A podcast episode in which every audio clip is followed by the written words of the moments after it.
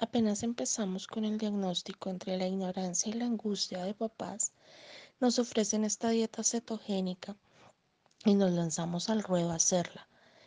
Em, sin contar que pues no para todos niños es apta. Miguel tiene un autismo eh, grado 1 en el que pues no la amerita y me vine a dar cuenta y me vinieron a, contar esto tiempo después. El hecho fue que comenzar con dieta sin, gluten más que todo y al modificar esa parte, eh, Miguel cogió aberración a las comidas y dejó de comer. Terminamos con un gastroenterólogo con un tiempo límite para que él volviera a tolerar los alimentos o de lo contrario terminaría alimentado por una sonda nasogástrica, en lo cual pues nos pusimos a la, a la carrera a inventar, eh, a entrar por la parte visual, a mm, manejar el tema de texturas en alimentos, eh, bueno, infinidad de cosas. Y lo logramos, de hecho, en tiempo récord. Posterior a esto, voy con la nutricionista que hoy día tiene Migue y, entre una y otra cosa me dice que no ameritaba la, dieta, pues por lo que ya les comento, em, no le iba a hacer de gran cosa. Sin embargo, me mencionaba que cuando son autismos severos, eh, no los va a sanar porque no hay nada que sane el autismo porque no es una enfermedad, obviamente pero sí reduce ciertos comportamientos, comportamientos que en Miguel pues no son tan marcados. Sin embargo, en este momento tenemos una dieta muy sencillita, sin sodio, bueno, baja en sodio, eh, baja en calcio, baja en proteínas, por un tema renal, pero que se acompaña sin alterar las sensibilidades de Miguel Ángel. Entonces, por eso digo baja y no sin, porque, porque pues teniendo la, la en cuanto al diagnóstico de Miguel, no podemos hacer una dieta estricta y que nos vuelva a coger aberración a los alimentos. Entonces lo manejamos simplemente cambiando presentaciones, cambiando uno que otro alimento por, eh, digamos, la sal, por condimentos, em, jamones, o sea, grasas saturadas, sodios en exceso, cosas más bajitas. Entonces así es como lo manejamos nosotros. Eh, no nos fue bien con el tema de la dieta sin gluten, pero lo que digo, entre la ignorancia y un diagnóstico eh, recién dado, eh, pues como papás cometimos ese error, pero lo pudimos sacar adelante y hoy Miguel tolera muchos alimentos, obviamente con la restricción plena del autismo, en cuestión de que no se mezclen sus alimentos, eh, no hayan texturas viscosas, em, algunas cosas las consume con la mano sin usar cubiertos y pues se le ha permitido para que él pueda eh, pues tener su dieta balanceada y entre lo que cabe normal.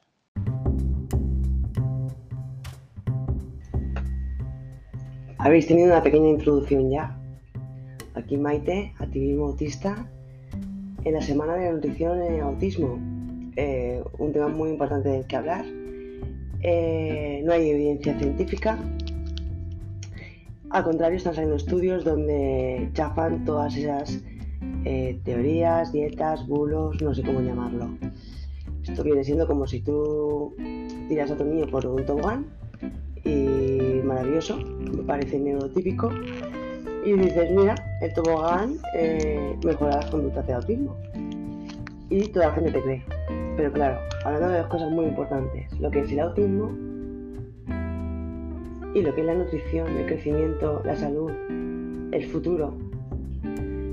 Eh, pues la gente lo cree. La gente más vulnerable en un momento inicial de diagnóstico puede creer estas cosas y empezar a quitar alimentos a, a un niño en crecimiento. Eh, muy loco. O sea, eh, simplemente es un tema muy loco.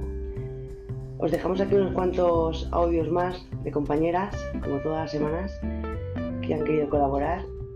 Y al directo con Pablo Ojeda, eh, dietista, en televisión española y es así de humilde que se baja de la televisión y se viene a nuestra cuenta de Instagram.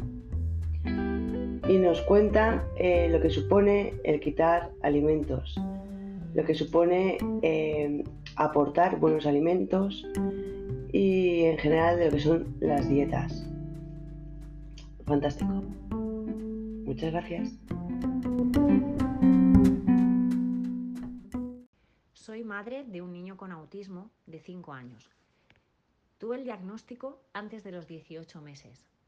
En ese momento en el que estás en un momento de duelo, de negación, empecé a buscar todo tipo de respuestas por internet, todo tipo de curas milagrosas y escuché dietas que si quitaba el gluten, la caseína e incluso la lactosa a mi hijo iba a mejorar.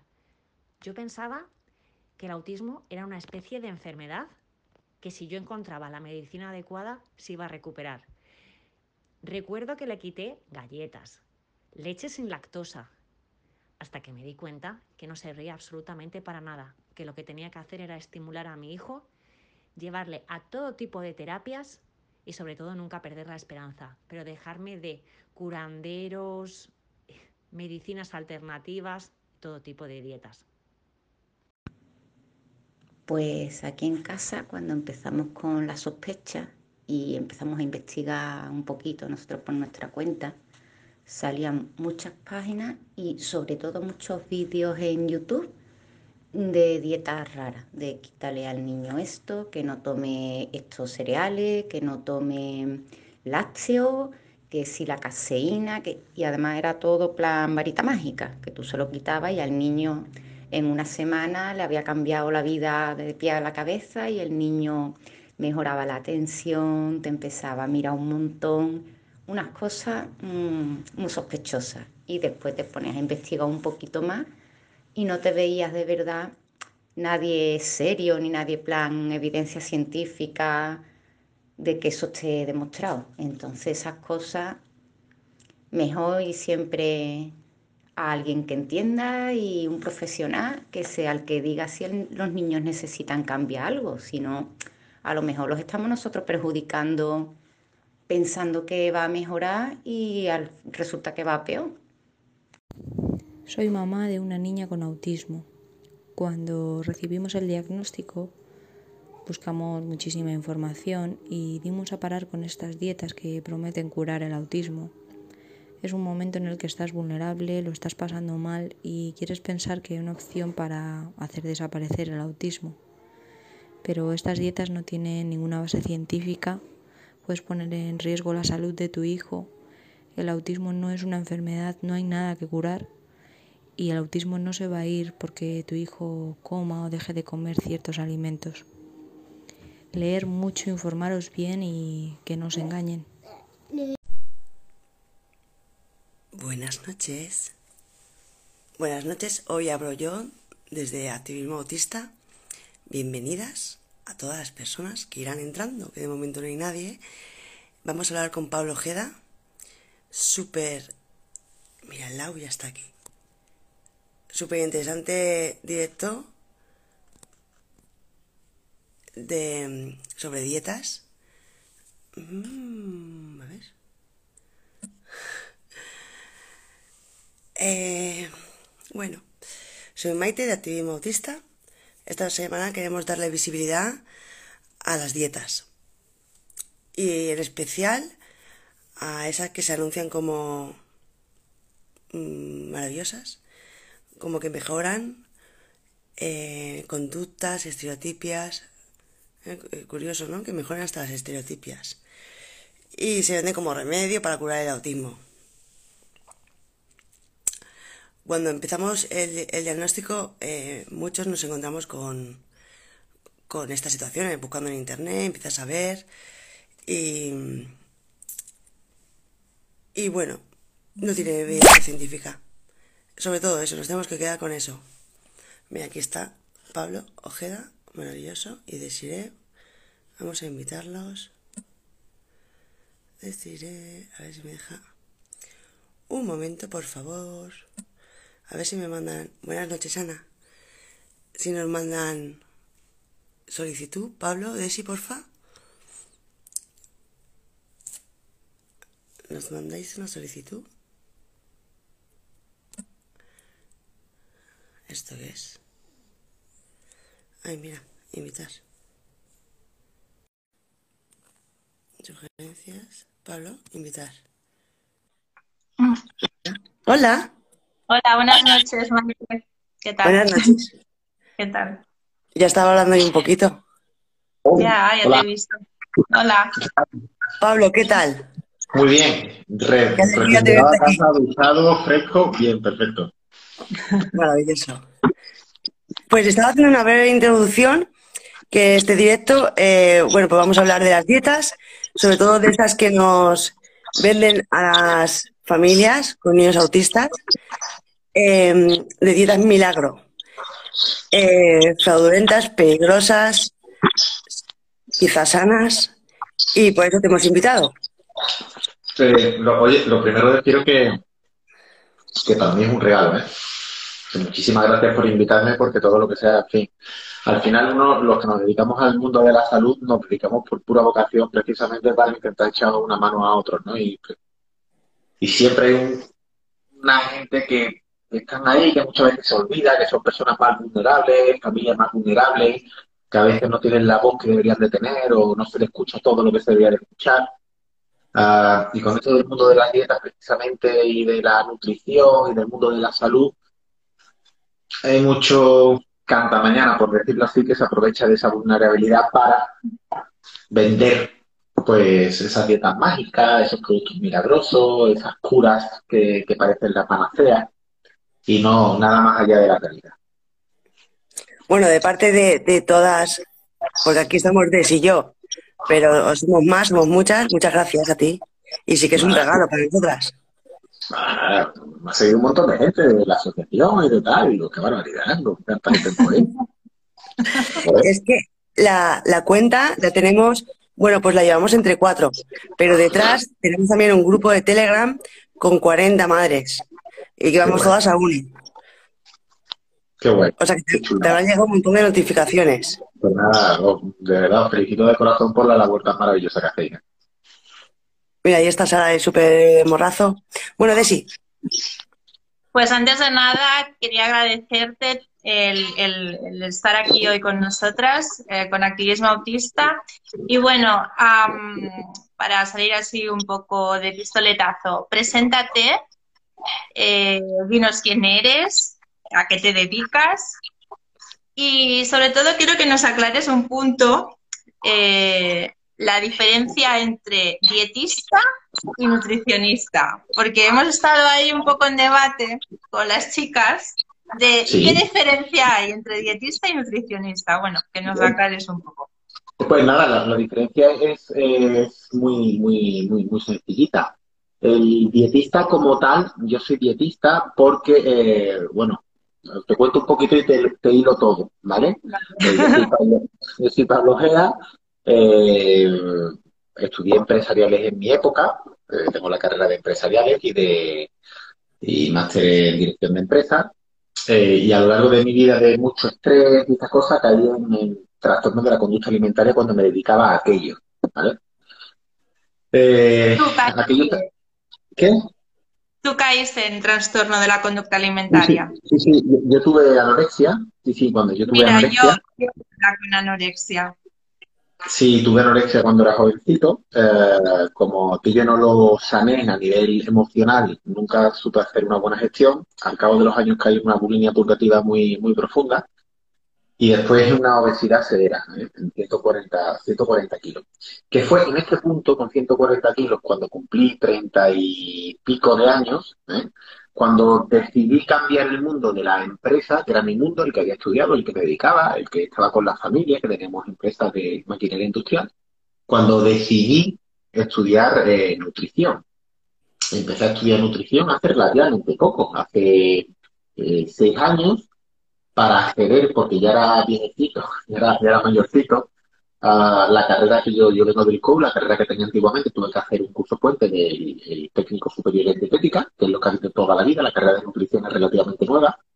Ah, y una vez que hice el técnico superior en dietética dietista, te metes al grado de nutrición, dietista nutricionista. ¿Vale? Si es verdad que al final el que está más con la gente en todo tú es el dietista, ¿no? Es el que tiene al final un poquito más de, de experiencia, pero es la única, es la diferencia, ¿no? Que el dietista es el que tiene el grado y el dietista nutricionista es el que tiene el, el perdón, el técnico y el dietista nutricionista es el que tiene el grado. En mi caso, todavía me quedan, creo que son tres asignaturas por terminar la carrera, por no tengo más tiempo, cuestión de, de vida, de años y, estas cosas, ¿no? Y, a raíz de esto, pues monté mi propia clínica de psicología y de nutrición, de psiconutrición, creyendo firmemente eh, que la nutrición no puede ir aislada jamás de la parte psicológica. Al final, eh, el cómo te veo yo a ti no es más que una fotografía de lo que estás viviendo en estos momentos.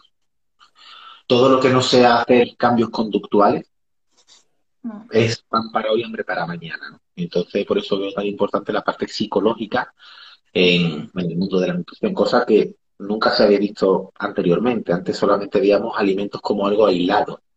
Y la alimentación debe de ser un conjunto. La alimentación es familia. La alimentación son costumbres. La alimentación son fiestas. La alimentación. Por eso es importante que la parte psicológica vaya muy unido a esa alimentación. Yo me enrollé mucho, ¿eh? A mí, cortame. Te hemos traído para hablar, o sea, que bien.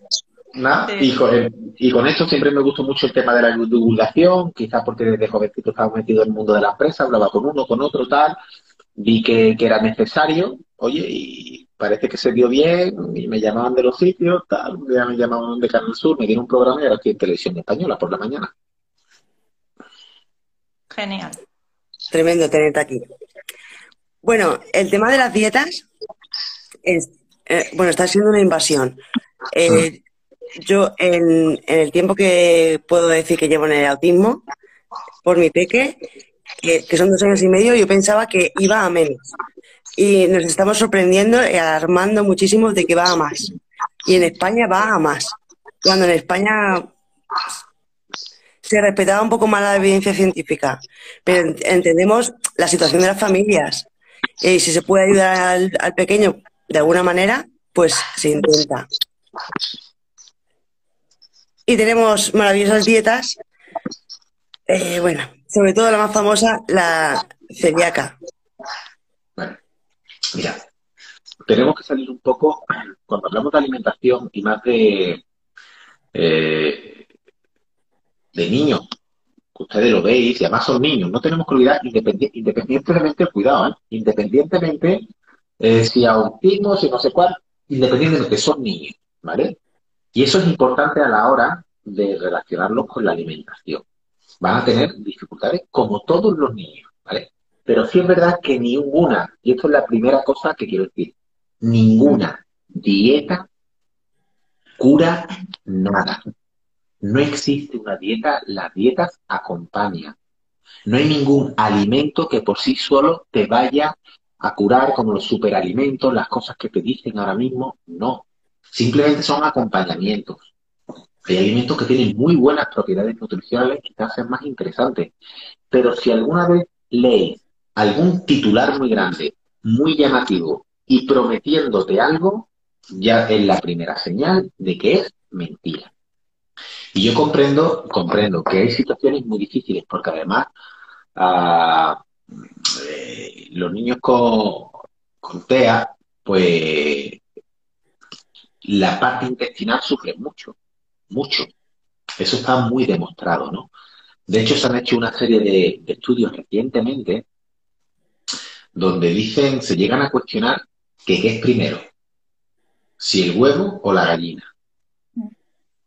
Porque se ve que muchísimo, un porcentaje altísimo tienen muchas eh, deficiencias intestinales, sobre todo con algunos cepas, con algunas cepas de bacterias, ¿vale? Como la, la 128 que en estudios cuando se ha, habido mejora de estas cepas, se han visto que los, la sintomatología, los niños cambian, mejoran en aprendizaje, mejoran en concentración, pero no saben todavía si es por una mejora del eje intestino-cerebro o si es simplemente porque como se sienten muy aliviados, de sus problemas intestinales son capaces de prestar más atención en otros ámbitos y desarrollar mejor su aprendizaje. Y eso es muy importante. ¿Qué tipos de alimentos, qué tipos de alimentos son los que son ideales para esto? Son alimentos que no sean inflamatorios. Por eso, cuando se habla de la famosa dieta paleo, claro, la dieta paleo, por ejemplo, lo que hace es comer sin etiqueta, vamos a dejarlo así, ¿no? Comer granos enteros, comer carnes que no están procesadas, comer legumbres, son alimentos muy interesantes. Toman mucho fermentado, que es lo que ayuda a tus bacterias a comer y le ponen muy fuerte, por lo tanto son alimentos muy interesantes. Eso es una regla de oro, comer sin etiquetas.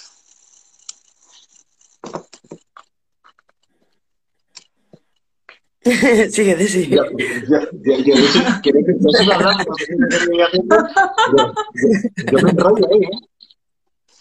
Sí, bueno, hemos dicho la, la, dieta del gluten, la dieta del, eh, la del paleo, pero luego está la, la, cetogénica. ¿Qué nos puedes decir de esta? A mí es una dieta que me resulta interesante, me resulta muy interesante. Sí es verdad que cuando hablamos de la palabra dieta viene del griego daita, régimen de vida. Eso es lo que hay que buscar, un régimen de vida no una cosa esporádica. La, dieta cetogénica está muy bien para cierto tipo de personas, pero no es recomendable uh, para todo el mundo, porque son dietas muy estrictas. El gran problema actual de la alimentación es la mala relación con la comida. Y tú no puedes hacer una dieta que donde precisamente te excluye muchísima comida. Esto es básico. Esto yo siempre lo explico, es decir, chicos, si tú quieres aprender a jugar al tenis, ¿qué haces? jugar mucho al tenis. Y si quieres correr más rápido, ¿qué haces? Pues correr más.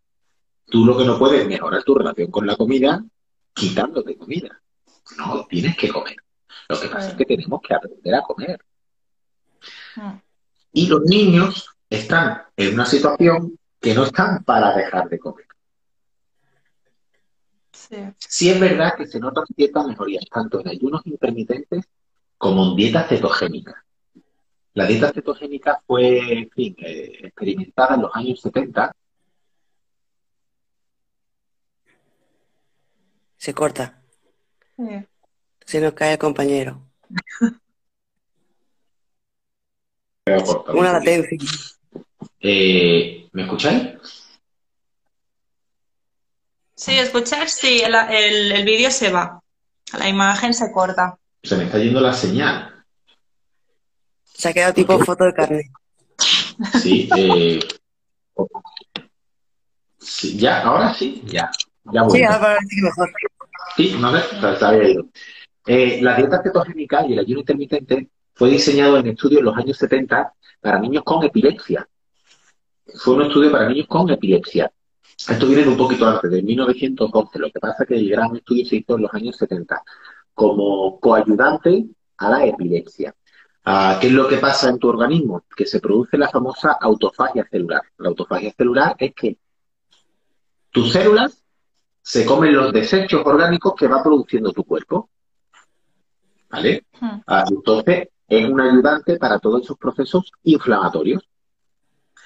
Esos procesos inflamatorios se dan por, por eh, muchas veces eh, eh, con los niños eh, con autismo, con personas uh, con epilepsia, con personas que tienen fibromialgia, esclerosis, una serie de patologías, enfermedades, situaciones que producen esto, ¿no? Entonces, mejora mucho, mejora muy bien, es un ayudante. Pero, si me pedís mi opinión personal, yo no metería a un niño a hacer una dieta de cuando no tienen necesidad. Mm. Aparte, es un, es un poco también surrealista porque ya de por sí las familias con niños con autismo sabemos la dificultad que hay a la hora de, de, de que tienen para comer. Son niños mm. que tienen muchas restricciones, tienen muchos intereses a la hora de determinados alimentos, sobre todo también porque tienen el perfil sensorial, lo tienen alterado y tienen una serie de dificultades por los olores, texturas, sabores, temperatura. Aparte, si le añadimos el plus de si tenemos que hacer dieta, de quitar gluten, de quitar eh, caseína eh, y tal, ¿con qué nos quedamos al fin y al cabo? ¿Qué, alimento le damos a este niño? Hay una, eh, hay una manera de introducir eh, los alimentos en los niños. Y esto se, se hizo un experimento, eh, bueno, divertido, un experimento, ¿no? Lo primero, cuando tú le quieras introducir un alimento a tu hijo, ¿vale? El primero que tiene que comer el alimento eres tú. Mm, Esto que nos quede claro. Que te vea, aunque él no se lo coma, que te vea que te lo come. ¿vale? Entonces es un proceso de 14 días. Dice, de 14 días, 14 días. De 14 días. Imagínate que quieres introducir brócoli, por ejemplo, ¿vale? Brócoli. Y tienes que ponerte tu brócoli y al niño su brócoli. Durante los dos, tres primeros días, el niño lo va a mirar como si está viendo allí un fantasma. No le va a hacer ni caso. Ni te preocupes. Por simplemente por curiosidad, al cuarto día, probablemente lo huela. Tú tienes que seguir comiendo el brócoli todos los días. Y lo le da otros dos o tres días. Al sexto día, por curiosidad, ya lo ve, ya lo ha olido, probablemente lo toque. Y ya está, ya tiene tenido una conexión visual, olfativa y de tacto. Al noveno día, décimo día, tú sigues comiendo, le invitas a que coma, si no quiere comer, no come. Y lo lógico es que lo muerda. Y lo que también es lógico es que lo escupa. Forma parte del proceso y que te lo tire a la cara. Forma parte del proceso y que te monte en cólera. Forma parte del proceso. Hay que tener mucha paciencia. ¿vale? mm. Y el día 14, de repente hace, se lo traga. Quizás niños con autismo es un poquito más largo el proceso, pero es un proceso muy, repeti- muy repetitivo, muy comprensivo, que el niño por sí solo va y es interesante que establezca vista, olfato, gusto, todo. Esto nos pasa muy mucho con niños con síndrome de Down. Mm. Los niños con síndrome de Down solo tienen síndrome de Down. Es decir, le- muchas veces se le trata como si fueran, y con el tema de la comida, son niños. Y todavía por ahí queda, que coma lo que quiera, pobrecito. Y tienen a los niños que los van a matar. Oye, que no le, escúchame, que no les pasa nada. Que pueden comer perfectamente, que no, que no, que ese no es el problema, ¿eh? Que no, que no. Y eso muchas veces eh, es importante eh, tenerlo en cuenta, que son procesos duros, indudablemente, pero lo que tenemos que ver es el bienestar de los niños. Y la alimentación es una parte fundamental en el desarrollo cognitivo, en el desarrollo eh, de, de- de todo, de todos los ámbitos, de todos los ámbitos. Y Mira, es tan que- sencillo, es tan sencillo como Roger se tiró prácticamente todo el verano restringiendo. O sea, él decidió hacer huelga de hambre porque como acabó la escuela infantil, él decidió hacer huelga de hambre. Y yo ya lo decía, digo, ya verás tú, las defensas van a caer en picado. Sí. E- Efectivamente, las, las defensas han caído en picado y no salimos. No salimos, los virus vienen uno tras otro, tras otro. No había pasado en la vida, nunca. Y llevamos desde septiembre hasta, hasta el día de hoy que ha vuelto a tener otra recaída. Mira, ten en cuenta además que el, nuestro intestino es nuestro segundo cerebro. Tenemos que tenerlo muy protegido. El intestino da muchísima información. El 90, 90% de la serotonina que se genera en el cuerpo La hormona de la tranquilidad, de la felicidad, se genera ahí. Una flora bacteriana debilitada está relacionada directamente con estados anímicos más bajos, con depresión, con falta de autoestima, con en todas las edades. Mm. En todas las edades. Por lo tanto, si ya los niños con autismo tienen esa predisposición a tener una flora bacteriana débil, cuidado. Mm. Cuidado. La alimentación es vital. Cuidado. Y para eso no hay que ver la comida solo como comida. Nosotros aquí en casa utilizamos la comida para contarnos cómo nos ha ido el día. Ya está, fíjate qué tontería, ¿no? Pero le damos un significado más importante a la comida. Es decir, apagamos la tele entonces jugamos a la rosa y a la espina.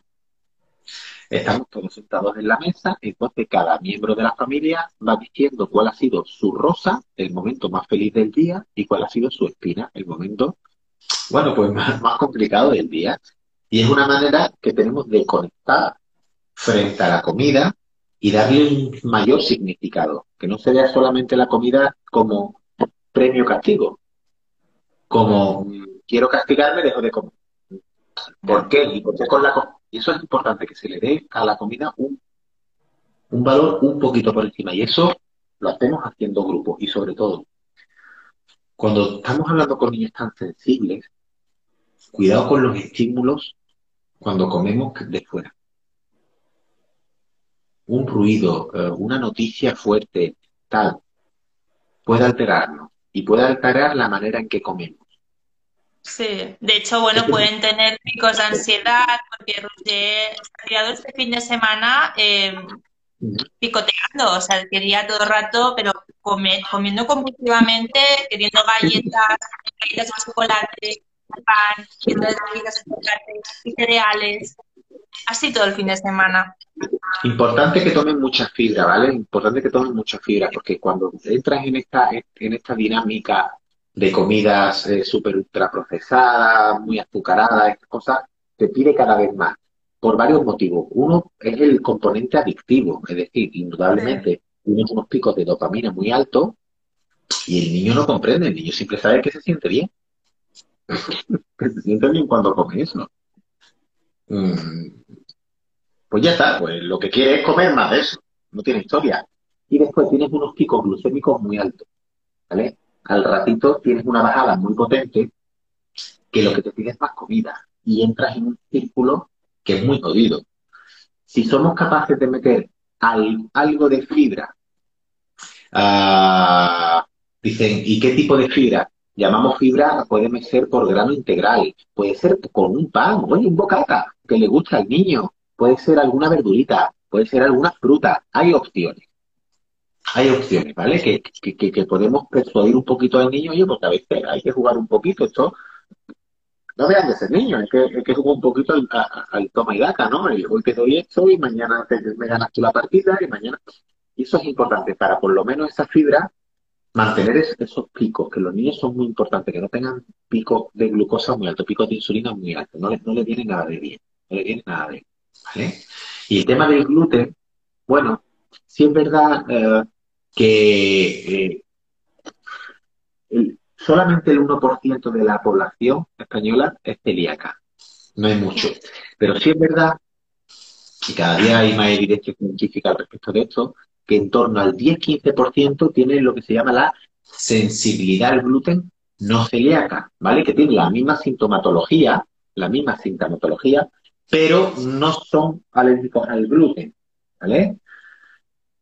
Sí, se ha dicho que, bueno, que puede ser un poquito inflamatorio en algunos casos, pero vamos, no en todos los casos. Yo siempre lo digo, oye, mira, si no tienes alguna alergia, no tienes necesidad, si quieres tomar gluten, toma gluten, no va a pasar nada, porque tienes los mecanismos para digerirlo, al igual que con la lactosa. Oye, si no eres alérgico a la leche, no tienes intolerancia, toma leche, que no pasa absolutamente nada, ¿vale? No, es el caso. La caseína en este caso, ya lo sabéis, no, no viene muy bien, ¿no? Eh, pero no hay una evidencia muy científica al, respecto. Al igual que si hay evidencia con el tema de la flora bacteriana, y yo siempre digo, que si podéis suplementar con algún probiótico, comer alimentos prebióticos, ¿vale? Que son los probióticos, son las bacterias. Y los prebióticos es la comida de las bacterias. Y necesitamos los dos. Se hizo un estudio muy chulo, algo escatológico, ¿eh? ya lo digo, algo. Eh, que cogieron a 60 niños con autismo y estuvieron haciendo durante dos semanas trasplantes de heces diarios. ¿Vale? Para el tema, cuando tenemos una flora bacteriana muy debilitada, uno de los, de los tratamientos que hay son los, los trasplantes de heces, ¿vale? Suena un poquito, pero es efectivo. Y los resultados fueron acojonantes. Los resultados con los niños fueron impresionantes. Prácticamente el 100% de los niños tuvieron una mejora bestial. Bestial. Por lo tanto, no hay toda la evidencia científica del mundo, pero la evidencia que hay mm, es muy potente con el tema de una buena alimentación, ¿eh? Muy potente, muy potente. Por lo tanto, creo muy interesante el centrarse en esa relación con la comida que los niños intentemos poquito a poco que vayan comiendo mejor. Y volvemos a lo mismo. ¿Y qué tipo de comida? Pues todo lo que sea legumbre, todo lo que sean carnes, eh, carnes más magras, pescados, uh, muchísima verdura, eh, mucha fruta. Comida. Comida, no ultraprocesado. Que no te estoy diciendo que de vez en cuando se coma. No. Que no pasa nada, ¿eh? Que no pasa nada. Pero los alimentos debemos de verlo por frecuencias. Alimentos más frecuentes, que son aquellos que nos van a aportar mucho más nutricionalmente, que son productos que ya conocemos, fruta, verdura, etcétera. Y después alimentos menos frecuentes, que bueno, están ahí. Que en su momento también cumplen una función, indudablemente. ¿eh? Mm. Mis hijas para un cumpleaños no me atrevería a decirle que no coman tarta. Claro.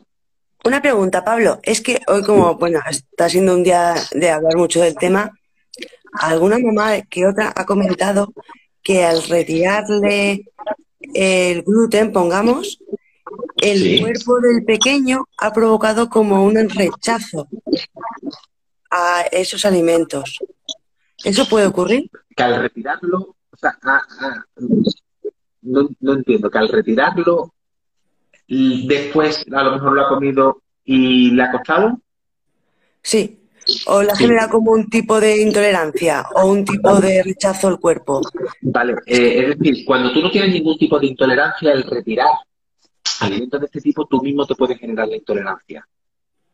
Te, te, explico el caso de la lactosa, que es más, que más sencillo y lo vas a entender perfectamente, ¿vale? La lactosa es el azúcar de la leche y tu cuerpo no puede digerir. No tiene la capacidad de digerirla. Para digerirla tenemos una enzima, unas escalas en nuestro organismo que se llama lactasa.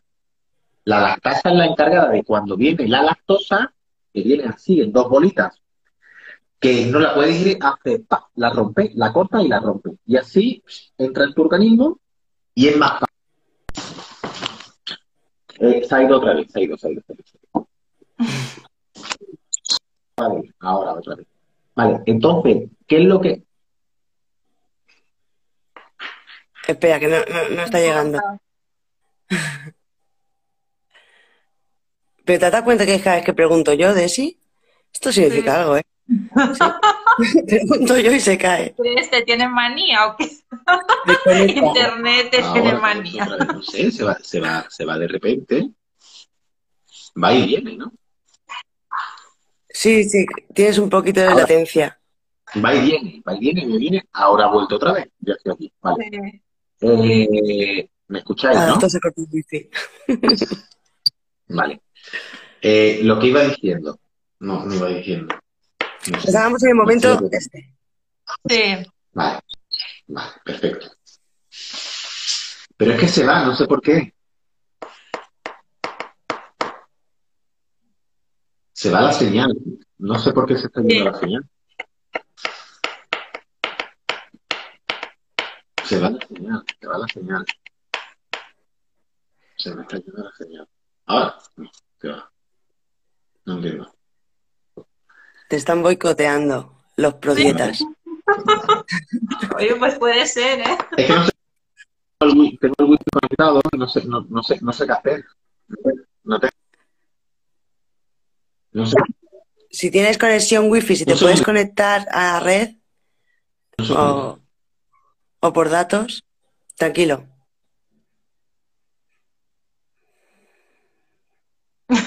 Se, de ver se ve, lo que pasa es que se corta. Lo vemos como si fuese una foto de carnet. Sí. Sí, sí. Está haciendo algo que ha dicho, un segundo. Sean las niñas robando wifi. Yo anti- antiguamente se decía una cochinada Dime, respecto a eso. No. ¿cómo estamos en horario? ya, ya no tenemos horario censurado, ya los niños ya están en la cama. Bueno, pues cuando había sido un problema de, la- de latencia decían, en plan, que se está bajando, descargando por... Ah. Joder, ¿Ahora? macho. Ahora sí. Madre mía, qué horror. Ahí Vale. A ver, a ver si no se va, ¿vale? A ver si no se va, ¿vale? Me estáis escuchando bien y ahora eso ya, ¿no? Otra vez. Estábamos en el momento lactasa, lactosa. ¿Qué Vale. pasa? Lactasa, cuchillos, lactosa, azúcar, ¿vale? Entra en tu intestino la lactosa y no es capaz de digerirla. Entonces viene la lactasa con sus cuchillos, la rompe y ya sí es más fácil. Ya entra. ¿Qué sucede si yo retiro los, eh, la lactosa y mis cuchillitos no les doy uso? Que los cuchillos se desafilan. Y el día que vuelvo a meter la lactosa, llega el cuchillo que no corta, está desafilado. Es tal cual, es así, ¿vale? Haciendo un símil, tal cual. Y eres tú quien te estás provocando la intolerancia porque no le estás dando un uso a las enzimas que están para eso. Con el gluten pasa algo parecido. Si tú retiras un alimento que no tiene ningún problema, que no hay ningún problema, que tienes la capacidad de digerirlo, resulta que los mecanismos que hacen que después lo puedas digerir se van deteriorando. Y cuando vuelves a hacer una pequeña introducción, ¡pa! está frito. Y vienen los dolores, y es cuando dices, ve tú, si es que, si es que me sentaba mal, no es que te sentara mal, es que tú te lo has provocado. ¿Vale? Existen tres tipos de intolerancia. Tres. Una intolerancia que es total, es decir, no tengo cuchillos directamente, los cuchillos los he vendido en el mercadillo, no tengo cuchillos, me sienta mal lo que como. Después está una intolerancia secundaria. Las intolerancias secundarias son muy habituales en niños pequeños que pasan algún, la gripe, una capera, una tal, y durante un periodo de tiempo, tu sistema inmuno ve, ve eso raro y te da la cara, pero poquito a poco después hay una reintroducción alimentaria y no hay problema. Y después, esto sí es más habitual, hay una intolerancia parcial. ¿Qué significa? Pues que tengo poquitos cuchillos. Y si me viene mucha cantidad, me va a doler porque no soy capaz de cortarlo. Eso, como se ve, eso es un clásico. Me tomo un yogur o queso y no me sienta mal. Pero si me tomo el vaso de leche, ya me sienta mal. Claro, el yogur y el son fermentados, tienen menos lactosa y puedo digerirla. Si le meto una carga más, más fuerte, como es a lo mejor la leche, ya me molesta un poquito. ¿Vale? Pues así funciona todo un poco. Si queremos saber si nos sienta algo mal o no, lo comemos conscientemente y no comemos muchas más cosas en 24-48 horas. Lo que como hoy se va de mi cuerpo no en dos horas, se va en 72 horas. Y te puede dar la cara de aquí a 48 horas. Es decir, si yo como algo de esta noche y me empieza a doler la barriga, a lo mejor no es lo que he comido esta noche. A lo mejor es lo que comí ayer por la mañana. Cuidado con estas cosas. Por eso la dieta, si quieres, si quieres identificar algún alimento que tú tengas sospechas, tienes que estar comiendo prácticamente lo mismo en muy pocas cosas durante 72 horas para poder identificarlo. ¿Vale? Las dietas de intolerancia para descubrir son dietas muy restrictivas, pero simplemente para tener muy acotado el campo. Si me como cinco cosas durante tres días y no me da la cara, meto una sexta y séptima cosa. Si no me da la cara durante otros tres días, meto una octava y novena. ¿Vale? Eso es importante. ¿Por qué? Porque cuando tratamos con niños, no son capaces de identificar, de expresar lo que les sucede. Y tenemos que nosotros jugar un poquito a qué, qué está pasando aquí. Por lo tanto, tenemos que acotar mucho, mucho el terrenito. Si a lo mejor te estás viendo que tu niño ah, se te, ah, se te está quejando un poquito y tienes sospecha, tú lo único que vas a ver es que tienes sospecha. Pero no te va tu niño no te va a decir, eh, mamá, esto es del pan que me comí. No te lo va a decir, ya lo sabemos. Tenemos que ser nosotros los padres los que tenemos que estar al loro con eso. Y una cosa de estar al loro con eso es viendo la caca. vale, ¿viendo la caca qué? La, caca, la caca tiene que ser alargada, un poquito blandita, pero que no se deshaga. Todo lo que no sea eso ya te está dando muchas señales intestinales. Caquitas chiquititas, más líquida, más tal, algo, algo, algo está fallando. Vale, Roger es fatal desde hace ya. Pues, no, pues no es normal. Es decir, al final, Pero yo, es que come fatal, mi hijo come fatal. El mío. Come fatal. Pero, pero, pero, eso es una cosa que no tenéis que dejar de verdad, no tenéis que dejar de pasar por alto, porque yo entiendo que muchas veces la comida y los padres somos y claro, yo, que tengo dos niñas que son dos leonas que, que, además comen muy bien. Pero muchas veces te dicen, pues no escucha, lo que te dé la gana. Vale. La alimentación de hoy, la alimentación de hoy son los problemas o no de mañana. ¿eh? El 90% de los niños con sobrepeso obesidad de niños tienen obesidad sobrepeso de adultos. Sí. No tiene más historia. De esto lo contaba el otro día en la nosotros tenemos una serie de células que se llaman los adipocitos. ¿Qué hacen los adipocitos? Cogen grasa. Son las células encargadas de coger la grasa. Cuando tú tienes un pesito normal, oye, pues esa célula está así. ¿Qué pasa si coges sobrepeso? Pues que la célula pasa de así a así. Se llena como el globo de agua. Tienes el globo chiquitito, pues si le metes más agua, se pone grande. Ay, amigo, pero ¿qué pasa cuando te has puesto grandote, grandote?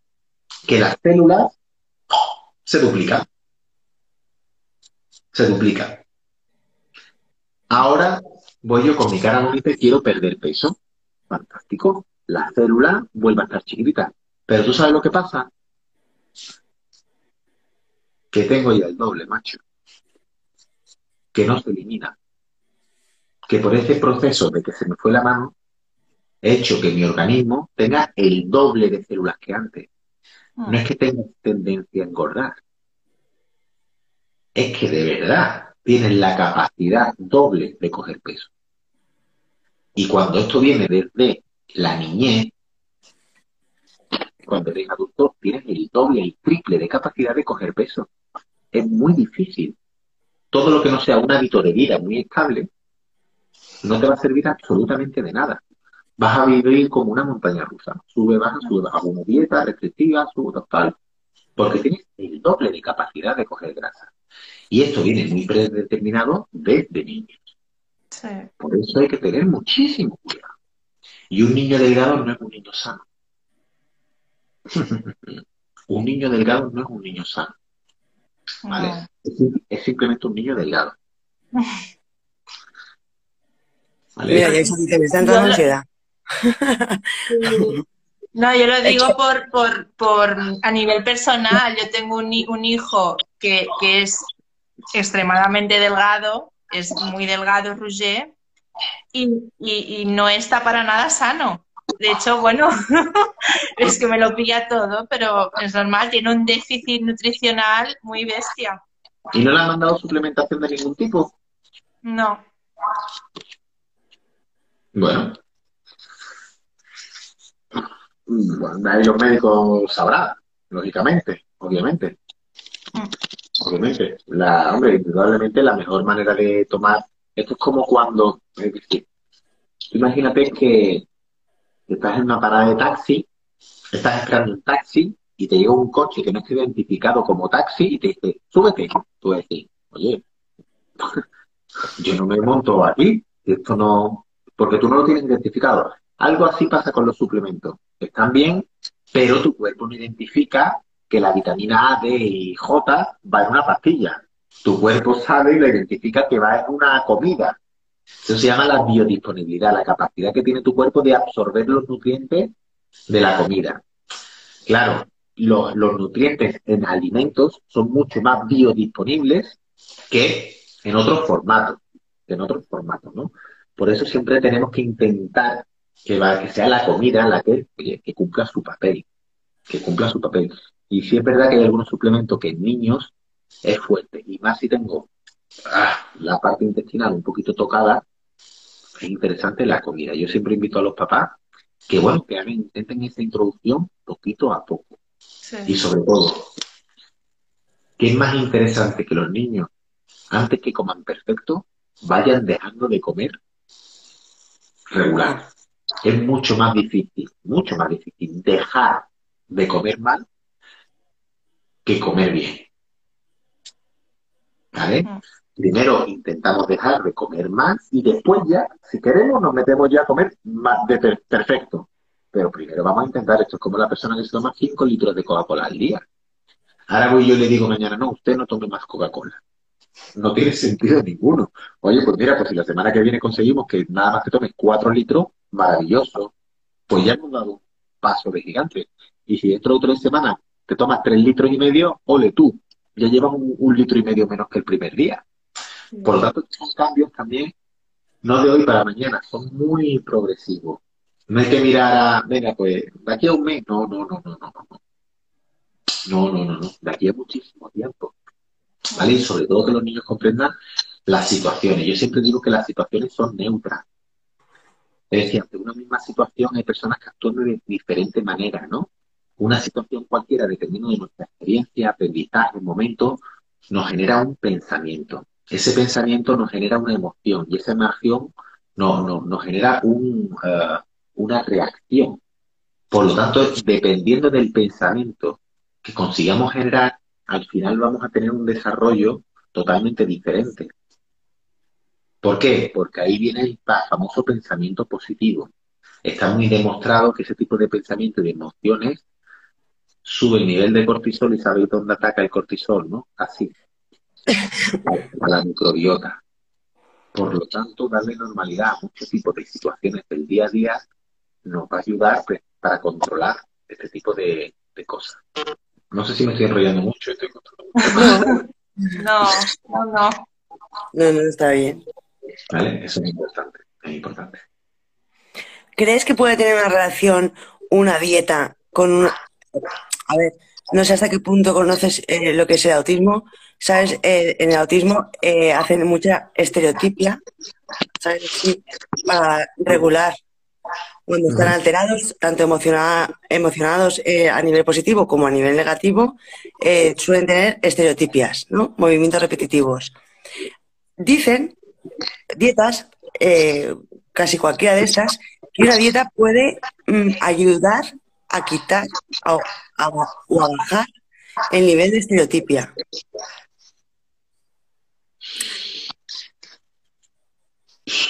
O sea, eh, una, una dieta puede afectar al cerebro a nivel de regularlo, que una persona pueda estar más tranquila. Vale, vamos a ver. En este caso no, no- no soy profesional, no, no me atrevería a decir nada eh, para no meter la pata. No lo sé. Lo buscaré como se dice, ¿no? Puede aquí meter tu rollo de bueno, pero es que no idea. Te, pasa- te pasaremos info para que veas de qué hablo. Ahora bien, dicho lo cual, ¿vale? Sí es verdad que hay un tipo de alimentación que se llama el brain food, alimentos cerebrales, que son alimentos muy ricos a nivel antioxidante y que ayudan al desarrollo cognitivo, que se utilizan muy mucho para enfermedades degenerativas tipo Parkinson, ah, fibromialgias, esclerosis, ELA. igual a lo mejor va un poquito por ahí los tiros, ¿no? Todo lo que son semillas, todo lo que son frutos secos, la nuez, todo lo que son grasas saludables tipo salmón, aguacate, uh, semillas de lino, uh, aceite de oliva virgen extra, todo lo que son pescados azules. Eso va de coña. Claro, pero ahí hablaríamos de que le aportamos a su alimentación, pues eso, que coma una nuez al día, que tal, cositas de esas, aportamos, no quitamos nunca. No, no, no, no, joder, aportamos. Sí, sí, sí, sí, aportamos, aportamos, exactamente, aportamos. Es decir, este tipo de, alimentos son muy ricos en antioxidantes, muy ricos. ¿Qué es lo que hace un, un antioxidante? Haciendo una reducción máxima, ¿vale? Tenemos una serie de, elementos que se van generando en nuestro organismo por, por el estrés, por factores mentales que se llaman los radicales libres. Los radicales libres nos joden la vida. Y el radical libre lo que hace es que vamos moviéndose por tu organismo, por tu cerebro, excitando las células, debilitándolas. Se van viniendo las células, se van cansando, ¿vale? Va envejeciendo. ¿Qué es lo que hace este tipo de antioxidante? Oye, pues coge el radical libre, lo coges de la manita. La técnica del llaverito que se hace en las guarderías cuando dicen que un niño se lo lleva a la profesora de la manita para que no moleste al resto de niños. Por eso dicen que los antioxidantes son antienvejecimiento, porque precisamente lo que hacen es que no molesten a la célula para envejecer. La célula se mantiene más tiempo activa. Eso en enfermedades degenerativas, lógicamente, va muy bien, va muy bien. Con este tipo de, de de movimiento que sí funciona, no lo sé. ¿Qué puede ser? Pues yo no te digo que no, la evidencia. No, no he escuchado. ¿eh? Personalmente no lo había escuchado nunca. Es, como, a mí es una de las cosas que más me llama la atención. Eh, porque, bueno, eh, a ver, mi, opinión es que, que de querer quitar una estereotipia a un niño autista no acepta lo que, lo que es el autismo. Pero bueno, eh, pero a mí me sorprendía qué relación podía haber una cosa con la otra. Claro, eso sí, si me dices que hay cosas que ayudan al cerebro a estar más cómodo. Sí, más cómodo. Sí, se puede decir así, más cómodo. Sí, sí. Pero siempre aportando, pues lo que, lo que has comentado, a mí lo de los frutos secos me encanta. O sea que...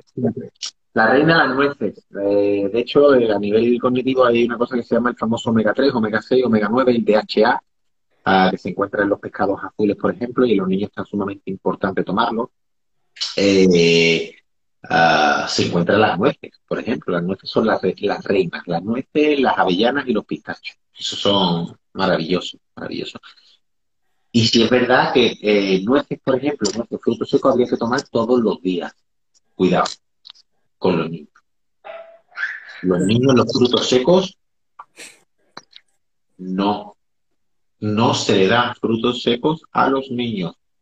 Primera, primera causa de, de atragantamiento. A los niños no se le dan frutos secos hasta que no cumplen los siete, ocho añitos, tal, sino antes un poquito más chacaditos, si se le quiere dar, ¿vale? Pero entero que el niño se coja los frutos secos enteros, ni de coña, ¿vale? Estamos hablando de niños un poquito más mayores. Cuando ya son un poquito más mayores, un puñadito chiquitito sería incluso aconsejable al día un pescadito azul, cuando ya son un poquito más mayores también, porque por el tema del mercurio, los pescados azules son pescados grandes. Y no son aconsejables cuando son niños, ¿vale? Pero cuando son un poquito más mayores, una vez a la semana. Eso es importante. Las carnes blancas, dos, tres veces a la semana. También es importante eso. La verdura, todos los días. Todos los días. ¿Cuánto deben de tomar? Lo que le quedan las manitas. Bueno, y eso es un temazo, porque lo de las verduras eh, es complicado. Y el tema cuando tú haces eh, en plan caldo, ¿le aporta lo mismo? No. Ni normal.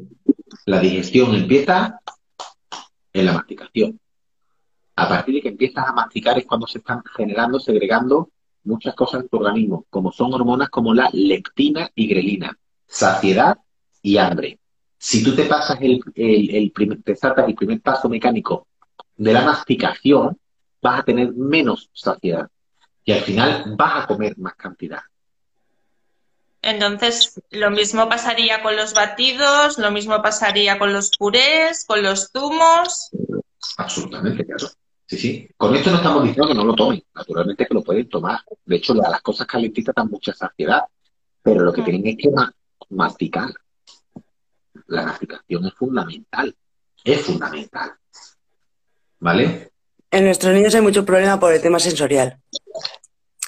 Ay, yo tuve suerte porque comencé con el PLV y no pasé por purés. Y por ahí tuve suerte, pero pasar del el líquido al sólido es tremendo para muchos. Pues no, no, es tremendísimo. Sí, Vamos a ver. Partamos del avance que estamos diciendo cosas necesarias, no que sea fácil, ¿eh?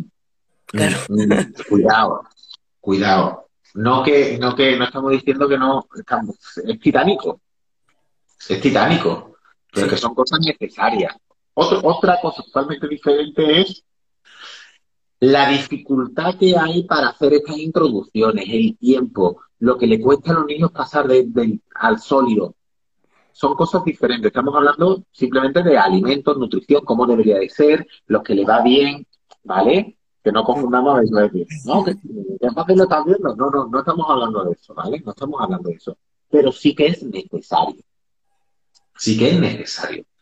Simplemente por el bienestar presente y futuro. Mm. Simplemente es por eso. Y a veces, bueno, es una inversión costosa, costosa en tiempo, en desgaste personal, pero después muy satisfactoria. Muy satisfactoria. Sí. ¿vale? Porque pasa el niño cuando aprende a comer, tal, le ha ganado ya un pulsito. O sea, ya es eh, una, comer en sociedad, tal, ya puede interactuar de otra. Es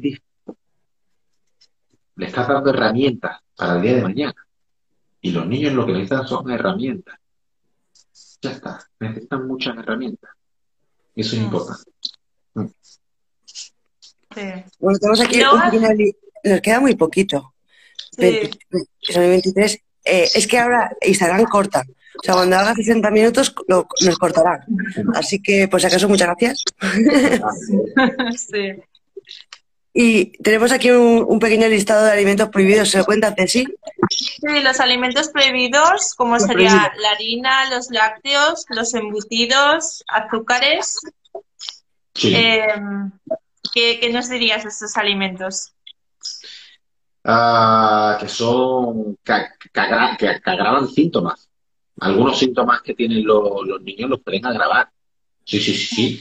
De hecho, los aditivos, los pesticidas, eh, la soja, eh, no van bien. Los alimentos fermentables, los FODMAP, en función del paciente pueden ser, la dieta baja en FODMAP le puede ir muy bien. Fermentable, oligosacárido, disacárido, monosacárido, ah, y eh, folioles, ¿vale? En los FODMAP hay un tipo de azúcar, que tenemos unas bacterias en el organismo que cuando entran este tipo de azúcares las coman, las comen y echan gas, ¿vale? Está muy visto que los, los niños con autismo pues sufren de, de esos problemas intestinales, por lo tanto le va muy bien alimentos bajos en FODMAP. Eso te También tiene que ver con la activación de, de hiperactividad. Sí, ¿no? Ali- alimentos que son altos en azúcar, ultraprocesados. Pues mira, te voy a decir una Son cosa. estos alimentos que como que los ponen todavía mm, Mira, mira, más mira, activos. Porque te voy a decir una cosa que probablemente suene rara. Vale. Porque hice un, hice un- no me acuerdo, no, es que esto ya hace unos pocos de años.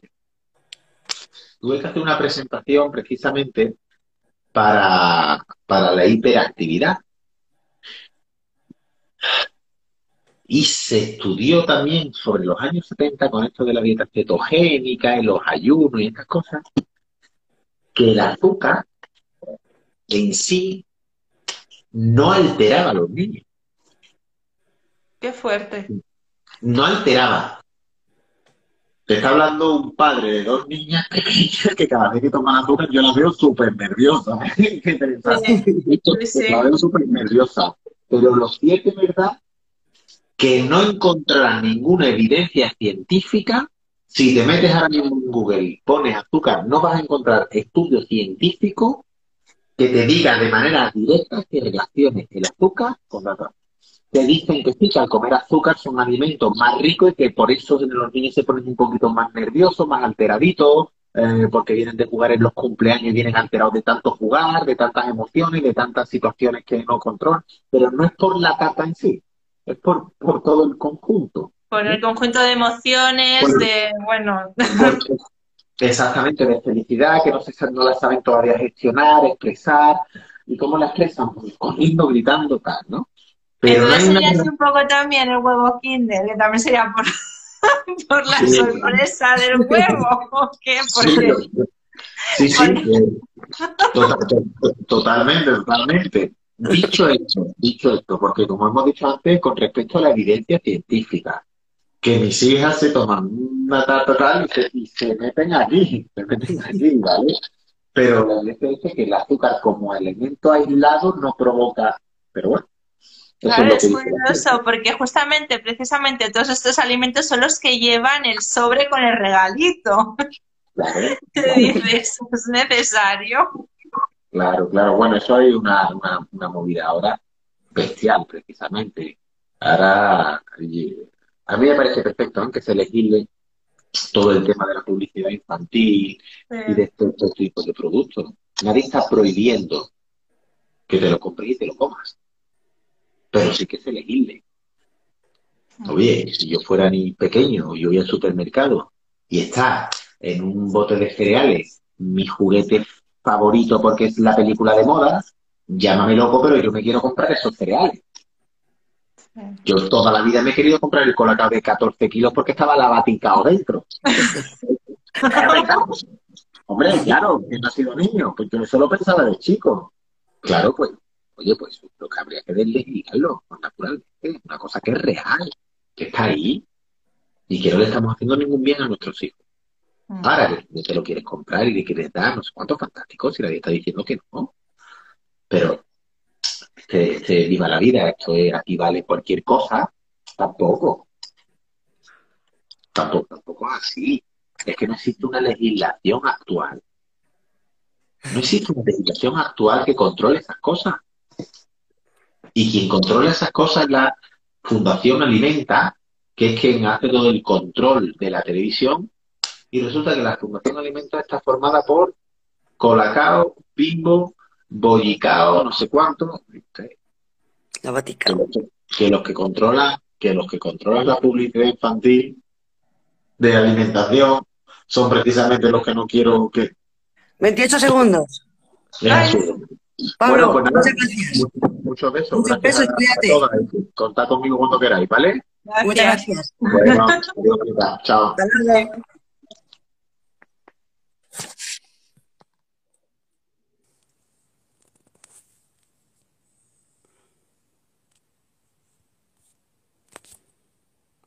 Gracias a